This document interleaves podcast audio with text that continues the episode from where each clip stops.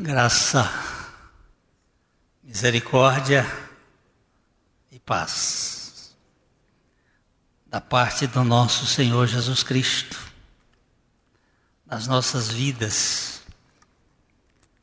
Vamos para o texto bíblico de João, capítulo 14, a partir dos versos 27 a 31. João 14, 27 a 31. Deixo-vos a paz, a minha paz vos dou. Não vou-la dou como a dá o mundo. Não se turbe o vosso coração, nem se atemorize. Ouvistes que eu vos disse: Vou e volto para junto de vós. Se me amasseis, alegrar-vos-eis de que eu vá para o Pai, pois o Pai é maior do que eu. Disse-vos agora, antes que aconteça, para que quando acontecer, vós creiais. Já não falarei muito convosco, porque aí vem o príncipe do mundo, e ele nada tem em mim. Contudo, Assim procedo para que o mundo saiba que eu amo o Pai e que faço como o Pai me ordenou. Levantai-vos, vamos-nos daqui. Pai querido, nós não somos capazes de enxergar a letra além da letra, mas nós queremos que o Senhor nos revele o Senhor nos instruas, o Senhor nos edifiques, que o Senhor salve pessoas e que haja verdadeira alegria nos nossos corações. Nós te agradecemos, porque neste mundo tudo passa, menos a tua palavra. E aqui o Senhor firma os nossos passos nela. No nome do teu filho Jesus. Amém. Jesus está exatamente nesse ponto fazendo o seu inventário. Ele está deixando a sua herança aos seus herdeiros. Deixo-vos a paz, a minha paz vos dou. Ele não deixou nenhum patrimônio deste mundo para os discípulos, porque o seu reino não é deste mundo. Mas ele disse: Deixo-vos a paz. A minha paz vos dou. Certa ocasião, um homem morreu. E ele deixou para cada filho uma coisa. E para um filho ele deixou uma Bíblia. E o filho ficou tão revoltado. Pai deixou um cavalo para um, um boi para outro, e para aquele filho ele deixou uma Bíblia. O filho ficou tão indignado e ficou com raiva dos outros irmãos. Ele pegou a Bíblia e jogou lá no canto. Passaram-se os anos. Um dia ele pegou a Bíblia, começou a abrir e viu que em cada página da Bíblia tinha uma nota, vamos dizer assim, de 100 dólares.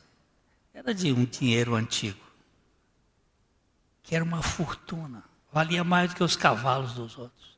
Só que o dinheiro tinha perdido o valor, porque tinha passado o tempo.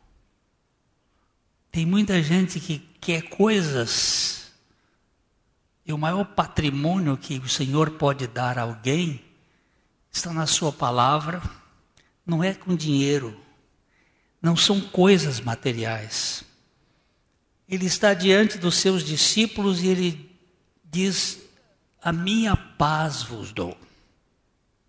Diante da crise e do caos que os seus discípulos iam se submeter, Jesus lhes dá algo que é essencial para a vida: paz. O que, é paz? O que, que é paz? É o estabelecimento de relações harmoniosas entre as partes em conflito. Em conflito, paz. Estabelecimento de relações harmoniosas. O ser humano tem um conflito com Deus, um conflito consigo mesmo e um conflito com os outros.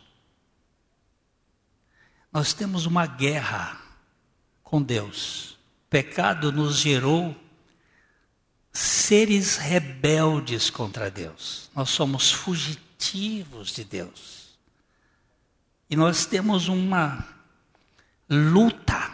Nós somos inimigos figadais de Deus. Temos uma incoerência conosco mesmo.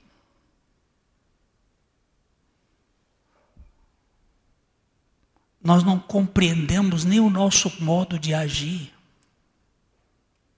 Nós temos um conflito existencial.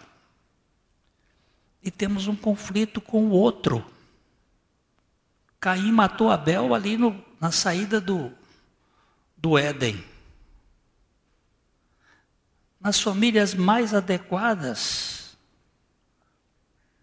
os irmãos não se entendem por picuinhas, por bobagem, por nonice, por coisa que não tem valor. Por quê? porque nos falta a paz. Por causa do pecado, o ser humano tornou-se amigo do mundo e inimigo de Deus. Em Tiago, no capítulo 4, no versículo 4, nós lemos o que a palavra nos diz. Tiago 4, 4.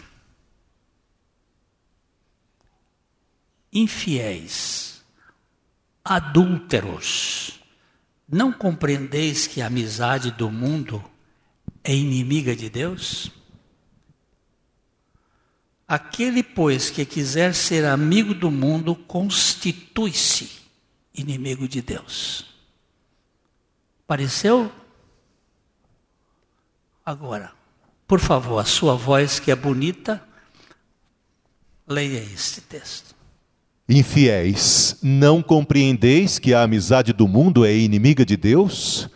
Aquele, pois, que quiser ser amigo do mundo, constitui-se inimigo de Deus. Essa palavra infiéis aqui, outra tradução chama adúlteros. A amizade do mundo é contrária a Deus.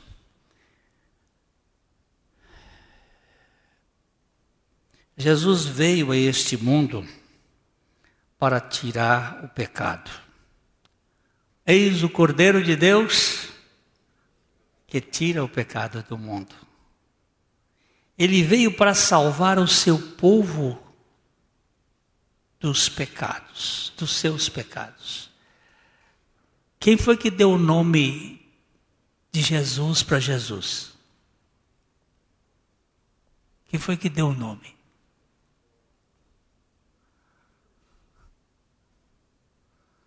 Ninguém sabe. Hã? É, o anjo cochichou para José. Vamos dar uma lidinha em Mateus 1, 21. O anjo falou para José num sonho e José deu o nome. E o que, que esse nome significa? E dará à luz um filho e chamará o seu nome Jesus porque ele salvará o seu povo dos seus pecados. Isso foi o anjo que falou para José. E dará o nome de Jesus, porque ele salvará o seu povo dos seus pecados. Jesus, ele é a junção de duas palavras. Ele é a junção de Gé e sus. Jé é o apócope de Jeová. Jeová é eu sou. E sus é salvação. Eu sou a salvação. Salvação de quê? Dos pecados. Porque o pecado é que gera a guerra. Eu tenho guerra todo dia por causa do pecado.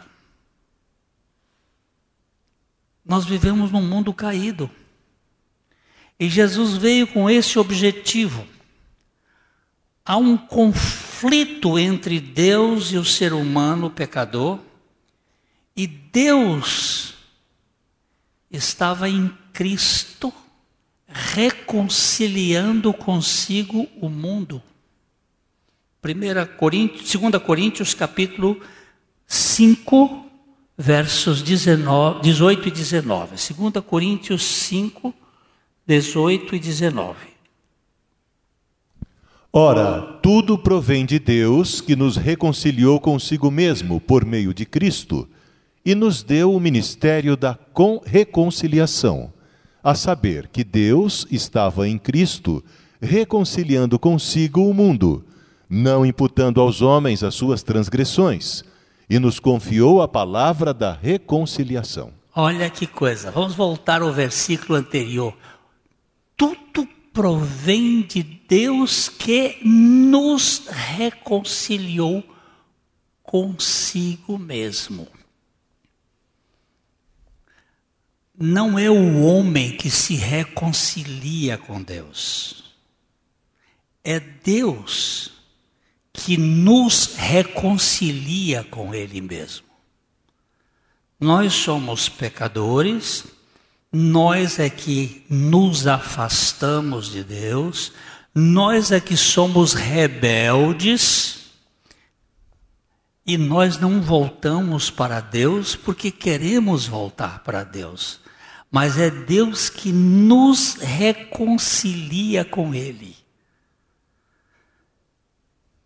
Tirando a inimizade que nós tínhamos contra ele e gerando em nós a paz.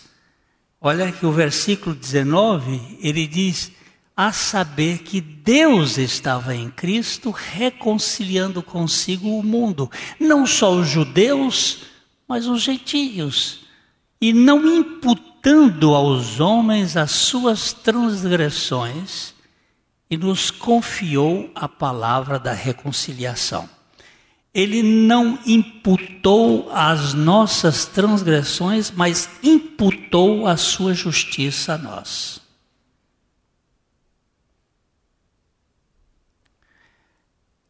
Nessa imputação da justiça, ele precisava fazer uma coisa para nos reconciliar consigo mesmo.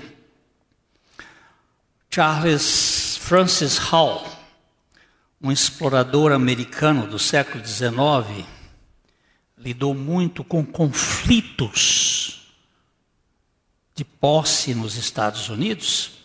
Ele diz assim: a paz nunca pode ser obtida sem a erradicação do pecado. A paz nunca pode ser obtida sem a erradicação daquilo que gerou o conflito.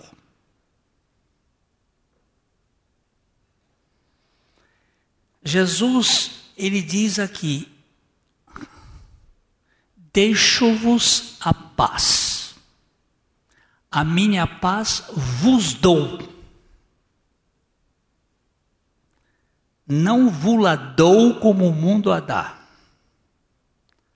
Então, ele coloca aqui a sua paz como uma dádiva. Uma dádiva interior depois de uma conquista exterior na cruz. Na cruz, a cruz é um tribunal onde o homem é julgado sentenciado, condenado e absolvido. Papá, eu sou o pecador. Eu não quero Deus nem que a vaca tussa. Eu fugia de Deus, eu corria de Deus. Eu não queria Deus, eu queria religião. Religião eu manobro. Religião eu faço as coisas acontecerem. Mas no Evangelho é Deus que nos reconcilia com Ele e é Ele quem vai fazer uma obra por nós e em nós. Aquela morte de Jesus Cristo não era dele. Ele não tinha pecado. Quem é que precisava morrer? Sou eu. Então ele teve que receber o meu pecado e morrer a minha morte, para na ressurreição ele me dar a sua vida. É isto que vai gerar a paz. A minha paz vos dou. Eu não dou como o mundo a dar. A paz de Jesus não é a ausência de tribulações externas mas é a presença interior do sossego da alma por uma aceitação incondicional. Mais uma vez eu quero relembrar essa história. Certa vez um, um rei encomendou dois famosos pintores um quadro cuja temática fosse a paz. além de garantir que iria comprar os dois quadros, o rei anunciou que daria um extra para o artista que melhor retratasse a paz. Então vocês vão fazer um quadro, cada um vai fazer um quadro que retrate a paz. O que ficar melhor vai ganhar um extra. Vou pagar os dois, mas vai ganhar um extra. O primeiro retratou um lago sereno, espelhando altas e pacíficas montanhas à sua volta, encimado por um céu azul, sem nuvens, brancas, como algodão aquele, aquele lago tranquilo, aquela montanha refletida lá no lago, céu azul, bonito. Todos os que viram este quadro acharam que ele era o perfeito retrato da paz. O outro quadro também tinha montanhas, mas não eram assim bonitas, eram escarpadas e calvas, o céu ameaçador, derramando chuvas, relâmpagos e tempestade. Na encosta da montanha caía uma cachoeira espumante que não parecia nada pacífico. Mas o rei, experimentado nas artes, olhou com vagar e viu ao lado da cachoeira um pequenino ninho numa fenda da rocha. E a mãe pássaro e os seus filhotes repousando ali com segurança. O rei escolheu o segundo. Por quê? Porque a paz não significa ausência de tribulação. Mas ali estava a mãe com o filhote, guardando, em perfeita paz. O mundo em que nós vivemos é um mundo atribulado, Mas Jesus está dizendo aos seus discípulos: Deixo-vos a paz, a minha paz vos dou. Pregador inglês uh, e escritor de O Peregrino, um dos livros mais lidos no mundo, se você nunca leu esse livro, procure baixar. O Peregrino, tem várias versões dele, e é um livro extraordinário. Ele foi escrito no século XVI, mas é muito atual. John Bunyan disse o seguinte: se não tivermos tranquilidade em nossa mente. O conforto exterior não fará por nós mais do que fará um chinelo de ouro com um pé com reumatismo.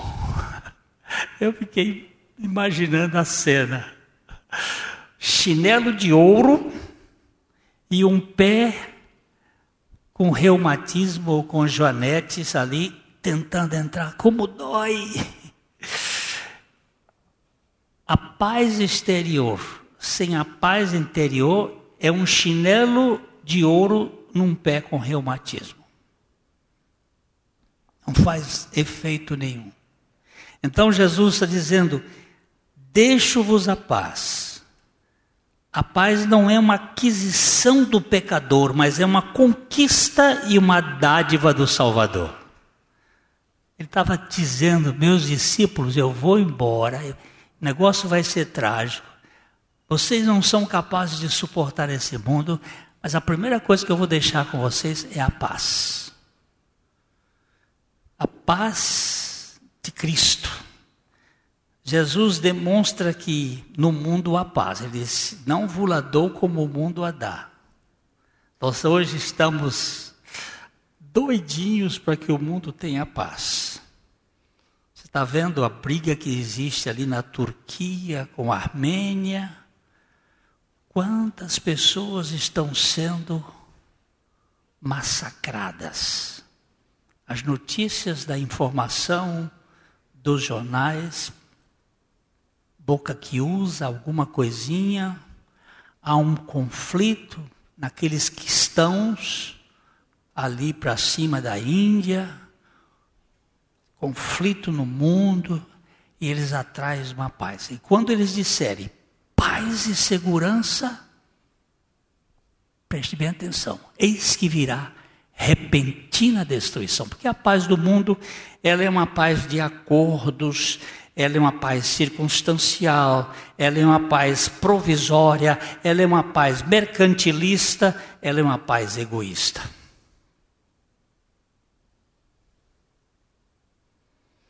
A paz de Cristo não tem nada a ver com circunstâncias, com ela é uma paz interna, interior, eterna, inegociável. Ele nos dá essa paz. A paz de Cristo gera em nós uma mente segura. Dá uma lembradinha no capítulo 4 de Filipenses. Vamos dar uma olhadinha em Filipenses 4. É, vamos ler os versículos 7, depois o versículo 9, depois o versículo 6 e 7. Vamos ler assim. Primeiro 7, é o Senhor falando, a palavra de Deus falando que temos a paz de Deus que guarda a nossa mente. E a paz de Deus, que excede todo o entendimento, guardará o vosso coração e a vossa mente em Cristo Jesus a paz de Deus que excede todo o entendimento. E esta palavra guardará é uma palavra militar. E Paulo estava preso em Roma quando ele escreveu esta carta. E ele estava amarrado, preso a um soldado, guardado por um soldado.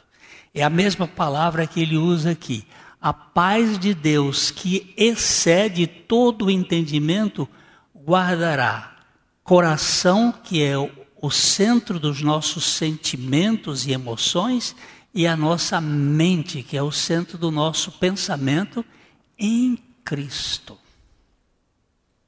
A paz de Deus vai nos guardar. Agora o versículo 9. O que também aprendestes e recebestes e ouvistes e vistes em mim, isso praticai, e o Deus da paz será convosco. Primeiro ele diz: a paz de Deus vai guardar. Depois ele diz: o Deus da paz estará convosco. O que, é você quer na vida? Qual é o patrimônio que você quer?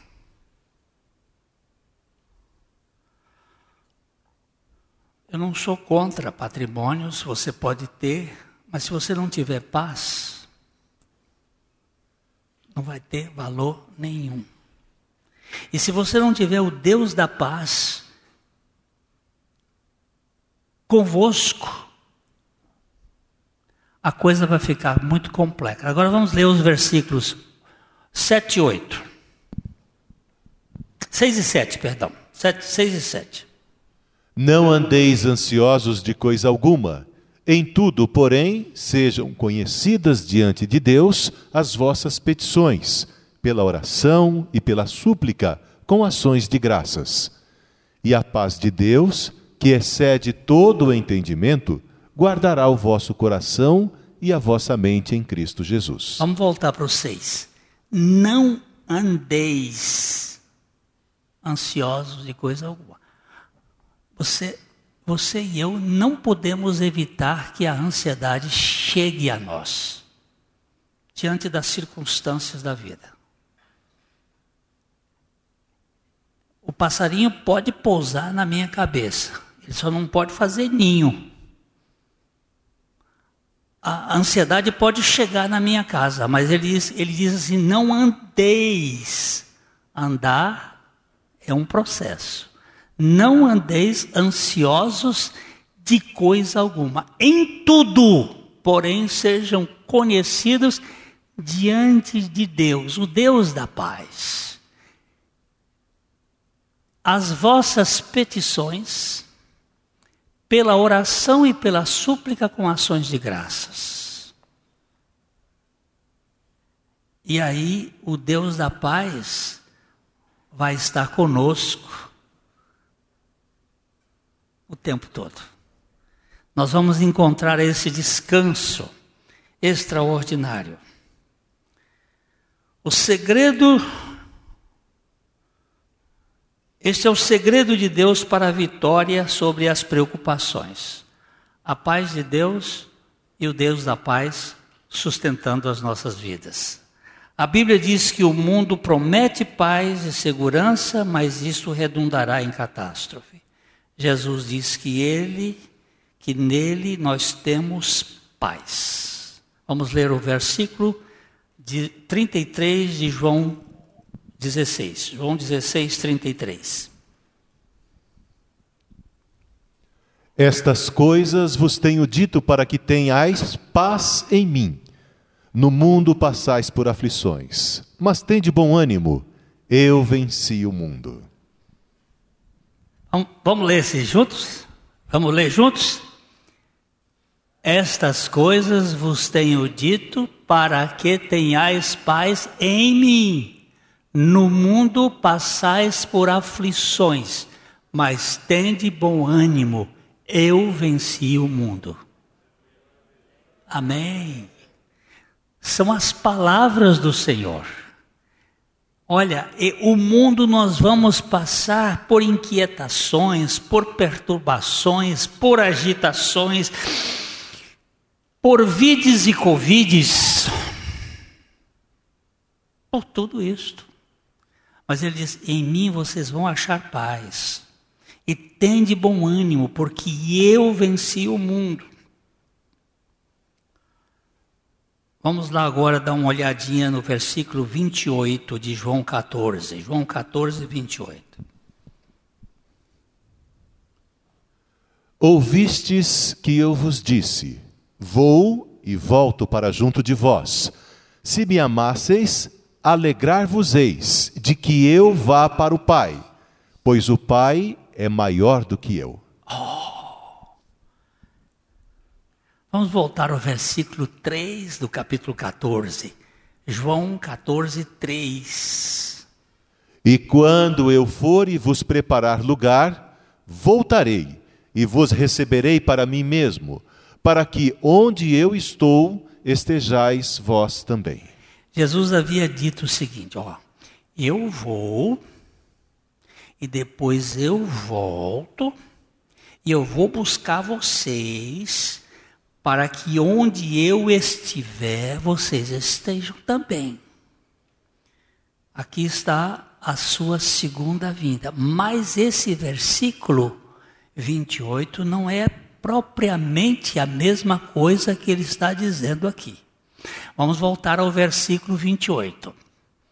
Ouvistes o que eu vos disse, vou e volto para junto de vós. Se me amasseis, alegrar-vos-ieis de que eu vou para o Pai, pois o Pai é maior do que eu. Aqui tem umas coisinhas que a gente. Ele não é igual ao Pai? Como é que ele está dizendo que ele é, o Pai é maior do que ele?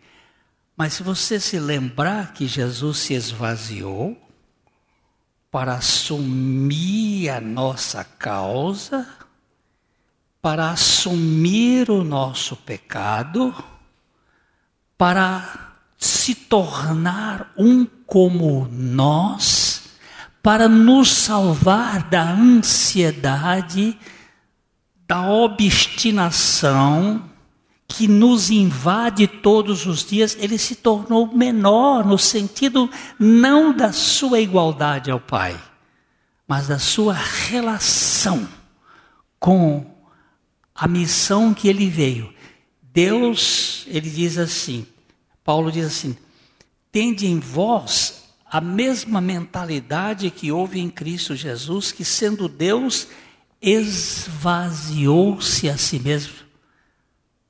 Como é que pode esvaziar-se a si mesmo? Assumindo a forma de servo e chegando à natureza de servo, foi até a cruz e morte de cruz. Este é o menor, mas ele diz assim: se me amasseis de verdade, vocês iriam ficar muito alegres porque eu vou para junto do Pai. Mas ele tinha dito anteriormente: eu não vou deixar vocês órfãos, eu vou mandar o Espírito Santo. E quando ele está dizendo aqui que ele vai e volta, a meu ver, ele está falando o seguinte: vocês não vão ficar sem a minha presença, porque o Espírito Santo vai estar em vocês.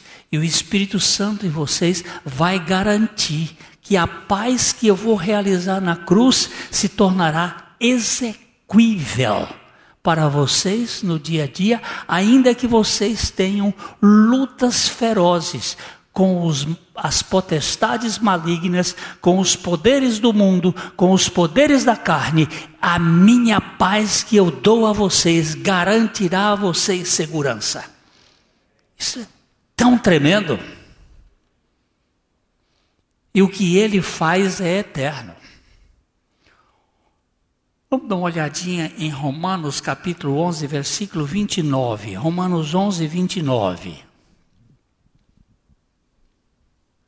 Porque os dons e a vocação de Deus são irrevogáveis. Os dons, a salvação é um dom. E a vocação de Deus, o chamado de Deus, são sem arrependimento, são irrevogáveis. O que Deus deu para você, Ele não toma. Está garantido. A paz de Deus é um dom. Deixo-vos a paz. E essa nunca vai ser tirada. Eu posso passar por grandes tribulações, por grandes lutas, por grandes problemas, mas a paz de Deus, que excede todo o entendimento, vai guardar o meu coração e a minha mente em Cristo Jesus. Aqui no versículo 29, Jesus usa a forma mais elementar de ensinar. Ele vai do concreto para o abstrato. Vamos dar uma lida nesse versículo 29.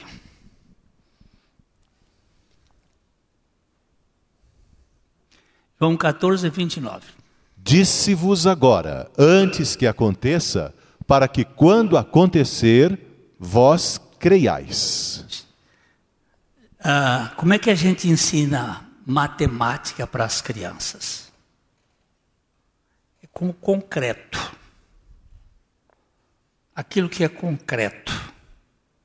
Eu ponho um copo, dois copos, três copos, quatro copos. Eu mostro concreto e digo o número. O número é um abstrato. É uma quantidade que eu vou adquirir como um conceito. Jesus parte do visual, do histórico, para poder falar do espiritual. Eu estou dizendo isto agora, para que quando aconteça, quando acontecer, vocês vão crer que o que eu falei é real. Domingo passado nós falamos que Jesus não apareceu a nenhum incrédulo depois da sua ressurreição. Ele só se manifesta aos crentes. O Espírito Santo também não é dado ao mundo, porque o mundo só acredita no que vê. E Jesus estava dizendo: Eu vou dar, dar esse exemplo agora para que vocês creais. Versículo 29, 30.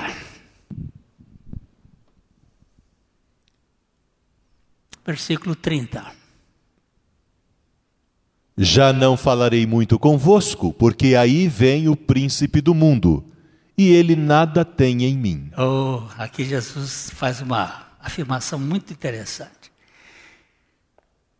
Está no final da conversa lá da ceia, da Páscoa, aquela noite, antes dele ser levado para ser julgado e depois ser crucificado.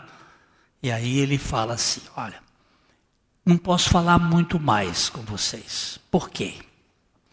Porque o príncipe deste mundo, há um príncipe neste mundo.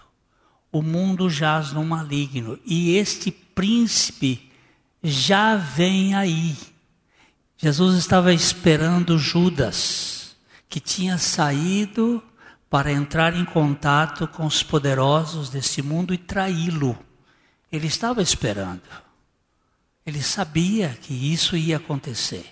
O príncipe deste mundo vem aí e ele, aqui essa palavra, ele não tem nada para pegar em mim.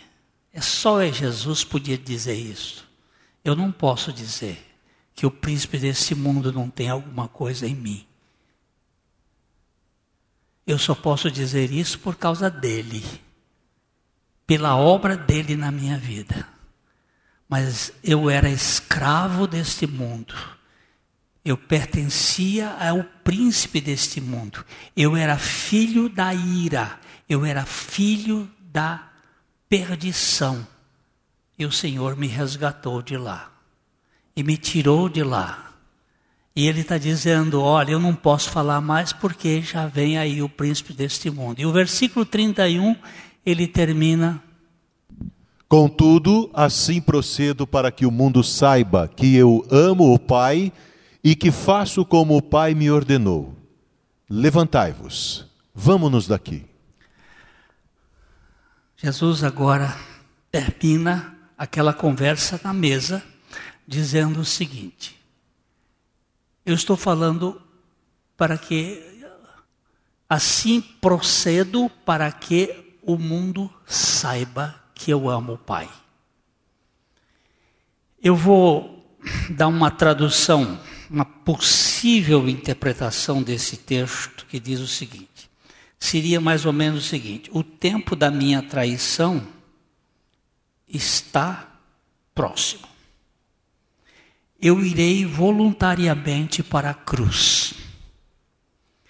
Esta é a vontade do meu Pai para mim.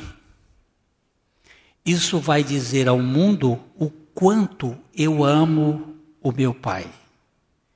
É por isso que agora eu vou me oferecer sem qualquer resistência. O tempo da minha traição chegou. Eu irei voluntariamente para a cruz, porque meu pai tem uma turma que ele me deu. Eu preciso salvar essa turma que ele me deu. Porque na casa do meu pai não pode entrar gente cheia de si mesma. Tem que entrar gente cheia de mim.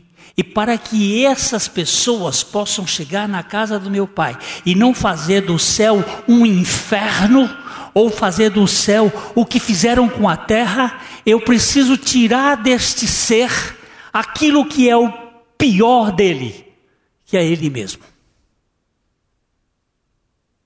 Porque a minha insatisfação é que eu quero que as coisas sejam do meu jeito e não do jeito de Deus.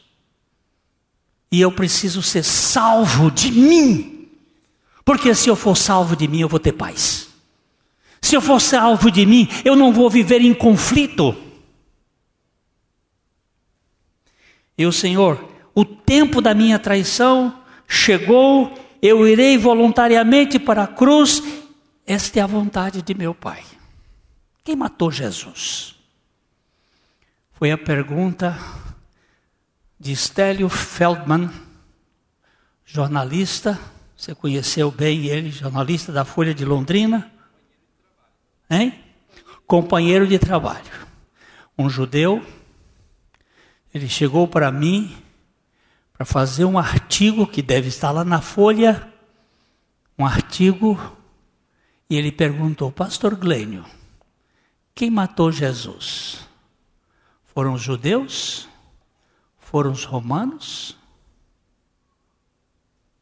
Quem matou Jesus? Eu disse, foi o pai. Ele tomou um susto. Como assim?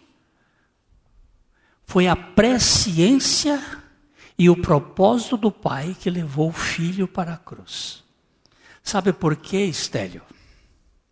Porque você e eu somos portadores de uma natureza maligna. A nossa natureza não tem paz. A nossa natureza é conflituosa. Nós brigamos por um pedaço de queijo. Nós somos somos implicantes, nós queremos lucro cada vez maior, nós estamos numa guerra no mundo e nós precisávamos morrer. E Jesus Cristo veio com o propósito do Pai para nos levar à cruz e nos fazer morrer com Ele e ganharmos a ressurreição. Não foram os judeus, nem os romanos, foi o Pai por minha causa. Ele disse para mim assim: Eu nunca ouvi isto. Eu nunca pensei que pudesse ouvir isso de alguém. Mas isto faz sentido. Bem, faz todo sentido. E traz paz. Então, concluindo, eu diria o seguinte: Jesus está aqui fazendo o seu inventário. Ele deixa a sua herança maior aos seus herdeiros, mas não deixou nenhum patrimônio material. Ele estava saindo do mundo e os discípulos iriam entrar num tempo de tribulação, de lutas, de perseguições. Então, Jesus deu a sua paz como grande legado. Paulo entendeu isto. Justificados, pois, pela fé temos paz com Deus. É, Jesus mostrou que a sua obra deveria gerar alegria, amor e alegria nos seus discípulos. E amor e alegria só podem ser gerados porque temos paz. Somos abençoados quando nossas tribulações curam nosso amor ardente pelas coisas que perecem. Nós somos muito abençoados. Quando perdemos coisas que nós não podemos mantê-las. Ele não tinha muito tempo mais para falar, mas ele disse: Eu quero que vocês saibam que a minha paz é o que vai dar sentido a vocês. Ali Jesus saiu, e se o Senhor quiser, se o Jesus não voltar até domingo que vem, a gente vai entrar no capítulo 15, que é aquilo que eu chamo de o prenúncio do céu. Quando Jesus ele se compara com a única árvore na face da terra, a videira. Ele não se, se comparou com carvalho, nem com figueira, nem com oliveira. Ele se compara com parreira. O que será que ele queria dizer isso? Eu sou a videira verdadeira. Isso aqui tem uma riqueza do Evangelho que é extraordinária. Você tem paz? A paz de Cristo está no seu coração? Eu não sei, vocês não têm condições de cantar esse hino. Acho que não, não ensaiaram, né? É, vindo sombras escuras nos caminhos. Deus, oh, não te desanimes, canta um hino a Deus. Cada nuvem escura um arco-íris traz, quando em teu coração reinar perfeita paz. Se teu coração estiver em paz, bem contente e alegre sempre te acharás. Se teu coração estiver em paz, verás que um arco-íris cada nuvem traz. Não, não precisa cantar, não. Vocês vão cantar outra coisa? Não, dá para cantar, mas eu não sei nem se tem letra, eu não. Eu não. É, não tem letra. Eu cantando sozinho, vocês vão embora já já. É, não, não vou esse risco de expulsar vocês. Mas é, esse, esse cântico é um hino que ele, ele fala: se o viver é de lutas, cheio de amargor, mostra afeto aos aflitos, age em seu favor. E de tudo que sofres, tu te esquecerás, fruirás gozo e calma, se tiveres paz.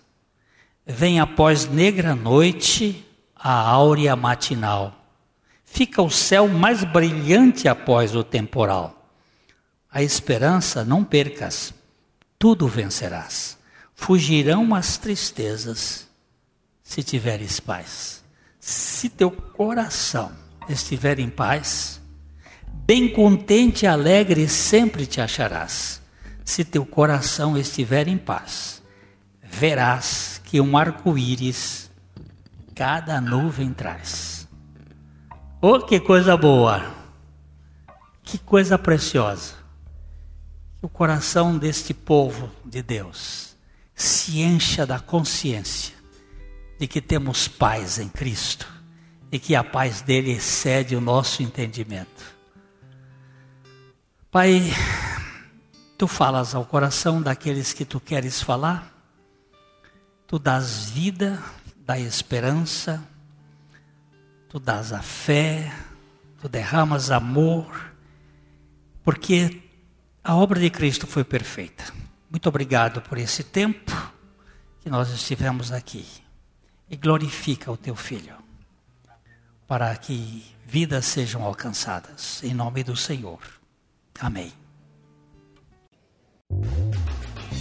A Livraria PIB Londrina procura selecionar cuidadosamente seus títulos e autores a fim de oferecer um conteúdo alinhado com o Evangelho de Jesus Cristo. Bíblias, livros de teologia, devocionais, literatura infantil, biografias, comentários bíblicos e muito mais. Dispomos também de um acervo de CDs e DVDs das mais de 5 mil mensagens ministradas na primeira Igreja Batista em Londrina. Visite a Livraria PIB Londrina e conheça ainda mais. Livraria PIB Londrina. de segunda a sexta, das 13h30 às 18 horas. Endereço na Avenida Paraná, 76A, próximo ao Calçadão, bem no centro de Londrina. Ligue para 3372 8921 ou acesse o site www.livrariapiblondrina.com.br.